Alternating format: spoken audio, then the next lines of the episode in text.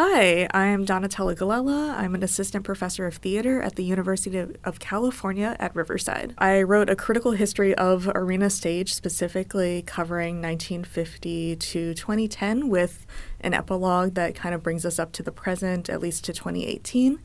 And the title of my book is America in the Round Capital, Race, and Nation at Washington, D.C.'s Arena Stage. I call it a critical history because a lot of other books about regional theaters tend to be coffee table books that celebrate the theater and give you a lot of really terrific photos and highlight productions, but they don't tell you so much about what's happening behind the scenes or the politics and negotiation between art and finances when deciding on programming. And was this something you worked on through the university program or it was something you came to on your own? Yeah, a mix of that. So we were talking earlier that I was a dramaturgy intern at Arena Stage 10 years ago in the summer of 2009, working in the artistic development department. And I did that because my now husband is from Arlington and I wanted to spend the summer with him. So I applied to internships at local DC theaters. But I'm a native New Yorker. And so, to be honest, I was quite snobby about my theater preferences. And I thought, oh, New York is the be all and all. But then when I started working at Arena and learning about its history, I realized that a lot of the theatrical professional ecosystem is this exchange between nonprofit regional theaters and New York City, so that so much of what ends up in New York actually started out here, or other shows that start in New York end up going to the regionals.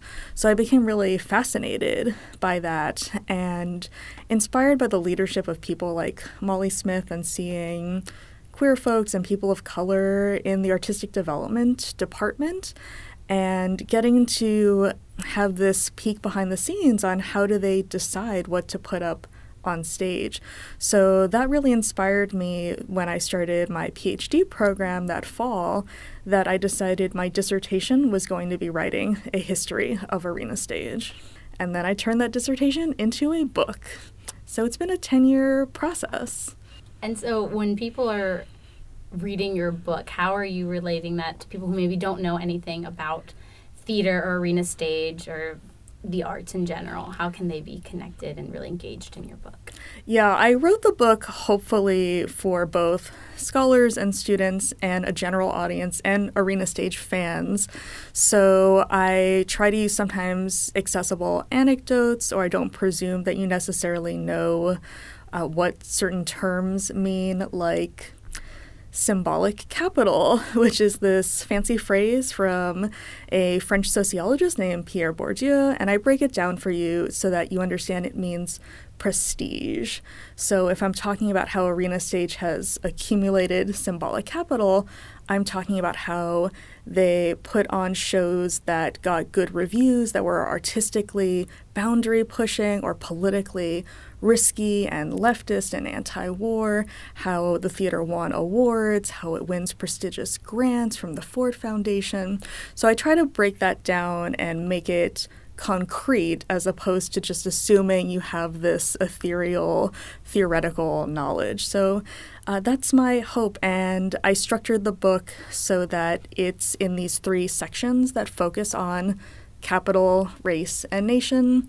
And each one of those sections has a history chapter and then a case study chapter. So the history chapters cover 20 years. So the first one is 1950 to 1970, and just telling you about highlights of productions, how Arena Stage moved over here to Southwest, how it created this permanent building, and how it became a nonprofit theater since it was originally a for profit company for the first decade. And alongside that, then I have the case study chapter that zeroes in on one particular play that was somehow a turning point or representative of that era or somehow historically groundbreaking. So, for that first section, I talk about The Great White Hope by Howard Sackler and how that really changed the way that theater was produced in the United States. Uh, so, I talk about the production process, how the script changed. I do a close reading of the play itself to talk about the themes of interracial relationships and the forces of racism on this black boxer and how he navigates that.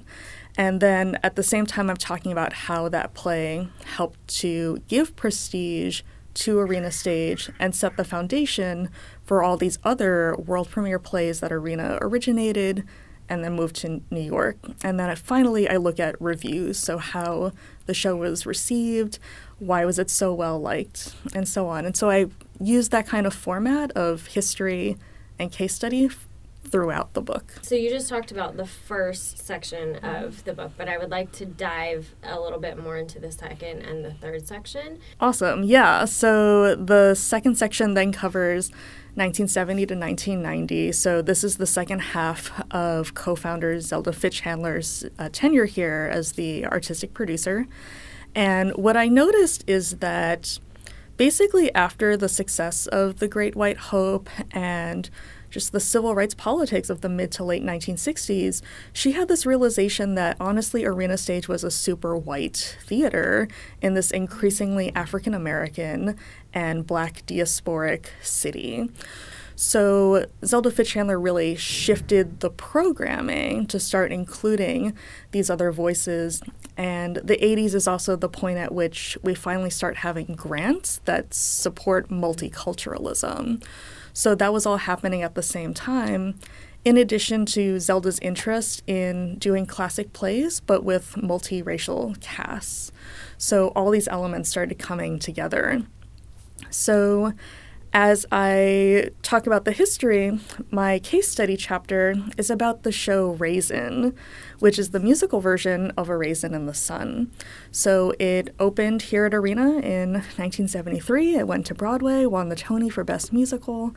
And so I cover how that adaptation process happened from this amazing African American play into a musical to be honest with you, I argue that the musical tames some of the feminist, anti racist, anti capitalist politics. It makes it a little more palatable. It uses some forms that we associate more with African Americans, like there's a big gospel number, which, you know, is not at all in the play. Um, so it was really appealing to people in the early 70s, especially given all the racial strife, to see this really uplifting, feel good show. People gave standing ovations, which was rare back in the day, and it w- it finally brought in a different kind of audience to arena stage. I now move on to 1990 to 2010. So I cover the tenures of Doug Wager, who led the theater for almost a decade, and he had been working at Arena for much like since the 1970s beforehand. Um, and then I move into Molly Smith's tenure to today. So the mo- the thread that I mostly follow is that when Zelda Fichandler retired, Doug very much tried to continue that trend in multiculturalism in the early 90s, but Doug really put his foot down and he was committed to this new vision, this new multicultural understanding of the United States. We need to be more inclusive. So that's what I'm going to do. I'm going to make sure there are at least one or two uh, black plays every year, that we're going to have some multiracial productions of classic works. And on the other hand, even though it made some people leave, it, again, it brought other people into the fold. And again, there started to be more funding to support those kinds of productions. Um, at that point, also, when Molly started in 1998, suddenly Arena was competing with something like 70 professional theater companies versus back in 1950, Arena was the only professional resident company. So I think she had to articulate a new niche that Arena was doing that other companies were not doing in order to distinguish itself. And so she went with the this American kind of branding. She really concentrated, I think, on African American artists and audience members. And something that has been her particular stamp, of course, has been classic musicals with multiracial casts and really making sure that it's not just a couple of token people in the ensemble, but making sure that they're in leading roles and that she's thought very carefully about what does it mean to cast this kind of person in this role? What might be the historical baggage of minstrelsy? Or what happens if this person's in this interracial relationship? How is that going to read on stage? So she and her team have been really thoughtful about that process. And as you well know, those musicals and uh, small, like black musicals and black plays are the biggest money makers here at Arena as well. And so to me, that really proves that diversity is a strength and diversity is actually not that risky in some ways. It actually can make money and be critically well received and push the envelope uh, in certain ways to redefine who gets to count as being American here. Mm-hmm. So, of course, my case study to go with it is Oklahoma. Uh, a big part of that was because Oklahoma made more money than anything else up until that point in 2010. It was celebrating the 60th anniversary and this beautiful Mead Center. And of course, the timing with my internship was starting to overlap with that production. And so I just saw it as so important and symbolic of what Molly has been trying to do and how Arena's been positioning itself as a center for American theater and really defining that as being a new multiracial United States.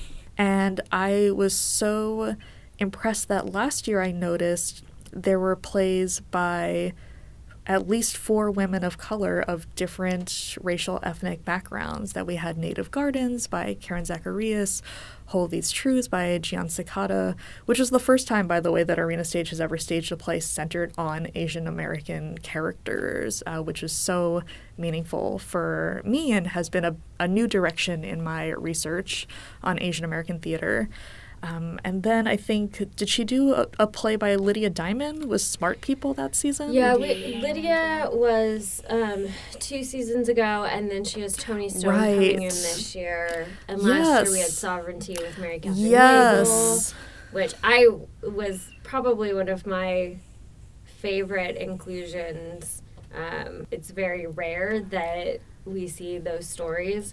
Um, the fact that every season sort of incorporates more and more people's stories mm-hmm. um, and more and more of our entire country stories. Right. really exciting to yeah. me anyway. That's such a beautiful story to model that kind of inclusion and that sometimes a lot of the plays that get produced, like the work of Mary Kathryn Nagle isn't just about I don't know, positive three dimensional characters having romantic hetero relationships, but showing you these darker histories in the US's yeah. past and not being willing to whitewash any of that.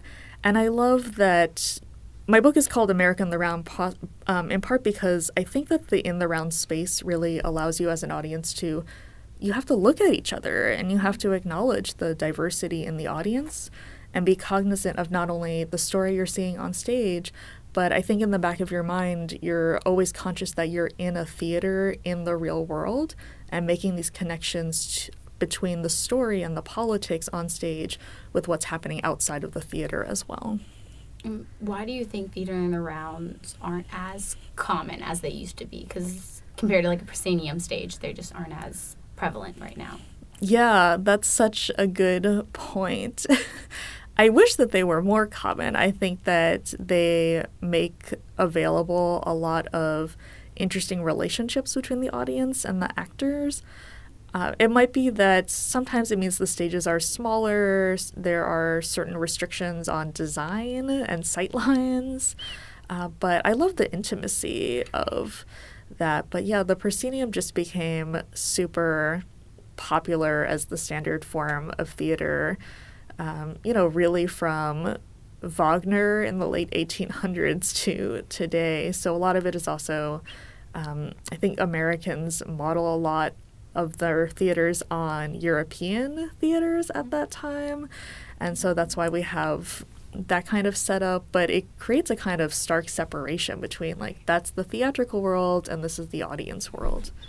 But you mentioned that this started as your dissertation. When did you realize when writing your dissertation that this was going to be a book? Um, so I think I always thought it was going to be a book. I'll say that the direction of the dissertation project and book really changed over time. That originally I thought it was just going to be about economics uh, because of being a New Yorker and being interested in this exchange of Broadway transfers, for example. And then um, then I became really interested in African American theater, and I realized that I had internalized a lot of racism and I hadn't valued these plays as much as I should have. But when I got to see plays like Marcus Gardley's Every Tongue Confesses here or Alice Childress's Trouble in Mind, they blew my mind seeing these stories that I hadn't seen before. And it it just totally changed what I valued. Also, as I was working on this, Black Lives Matter was happening, and I was in New York doing my PhD. And so it just made me realize the trenchant and historical nature of systemic racism. And so then I realized like I have to tell these stories that illuminate the racial politics of arena stage and show appreciation to black artists and audiences. And I was also reflecting on how my internship was at the start of the Obama era. And so there's, right, there's a lot of this sense of hope and change and multiracialism. And that made me think a lot more about who gets to be called American and how Arena Stage was mm. negotiating that. But originally, it really was just going to be like, I'm going to talk about different major shows that made it to Broadway. And I think I realized that if I had told that story, it would have recentered Broadway and New York City. And there's already so much scholarship about that, and not as much about these major theaters in other cities. And DC, I think, is such an underappreciated theater city.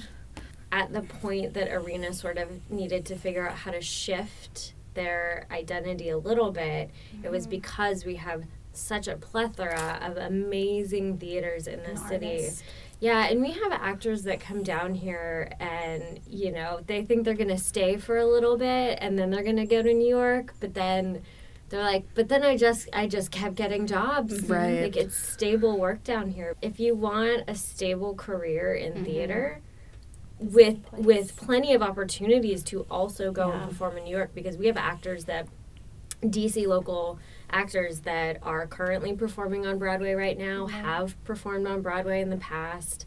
Um, it's something you can go out of town and do for a little bit yeah. and then come back. And well, in our audiences, they know you and they yeah. feel like they've seen you so many times on the stage. I agree. It lets an actor flourish and develop their mm-hmm. craft mm-hmm. and have a home. And then the audience has this richer experience because they've seen people like Ed Gero or Nicholas Rodriguez in mm-hmm. all of these prior productions, and then it influences how they then receive newer productions. And I think that history re- goes back to how one of Zelda's main ideas was having a resident acting ensemble. And that was really unusual in the United States. And again, it was a model she had seen in Europe of having, you know, 12 to 20 salaried year round actors on hand who would live in DC, appear in two to three shows, and sometimes even do those plays in repertory so that it really developed the actor's craft. But again, it also was so pleasurable for an audience member to be able to see a person in these different roles in different shows over time. Uh, but unfortunately, I get because of lots of cuts to arts funding in the late 80s, early 90s, and shifting that funding more toward multiculturalism. Uh, that unfortunately the resident ensemble was, um, you know, gone from Arena, but Arena was one of the last places to have one, and really, you know, one of the only places that still has it is the Oregon Shakespeare Festival. What I find really interesting is that it was your internship here that sort of sparked the the further academic research and and um, and led to the book. And and it strikes me as really interesting because like it, it made me think of when when I was in grad school I interned at American Indian uh, the Smithsonian American Indian Museum for a summer while I was like developing my thesis and pieces of being in that internship and being in that museum I had an entire case study. Like the last third of my thesis was all about the American Indian Museum. And it's really interesting to me that like you know, we can talk about internships in any way, shape, or form, but they really can be yeah. instrumental in in what happens next in your life. And it's different than, you know, being a full-time employee because you're so ingrained mm-hmm. in like the day-to-day work of it but when you're in an internship you do sort of have the space to be like oh my like oh goodness this is amazing and and um and this is so inspiring or this inspires me to do whatever is the next thing so i just i was wondering if you might talk a little bit more about um, that kind of process and how you got from point a to point Z. Yeah, I'm grateful for you sharing that. And we had talked also about mm-hmm. your fellowship, right? Yeah. And getting yeah. into your position today. And that a lot of that goes back to the Allen Lee Hughes Fellowship here at Arena Stage, which was one of those initiatives that came out of around 1990 with this big fund from the NEA, the National Endowment for the Arts.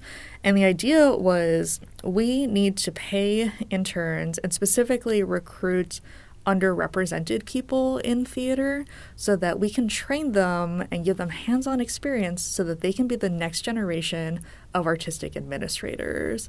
And it was a really unprecedented program in comparison to other regional theaters, and amazing that it's still here today and then named for African American lighting designer Allen Lee Hughes.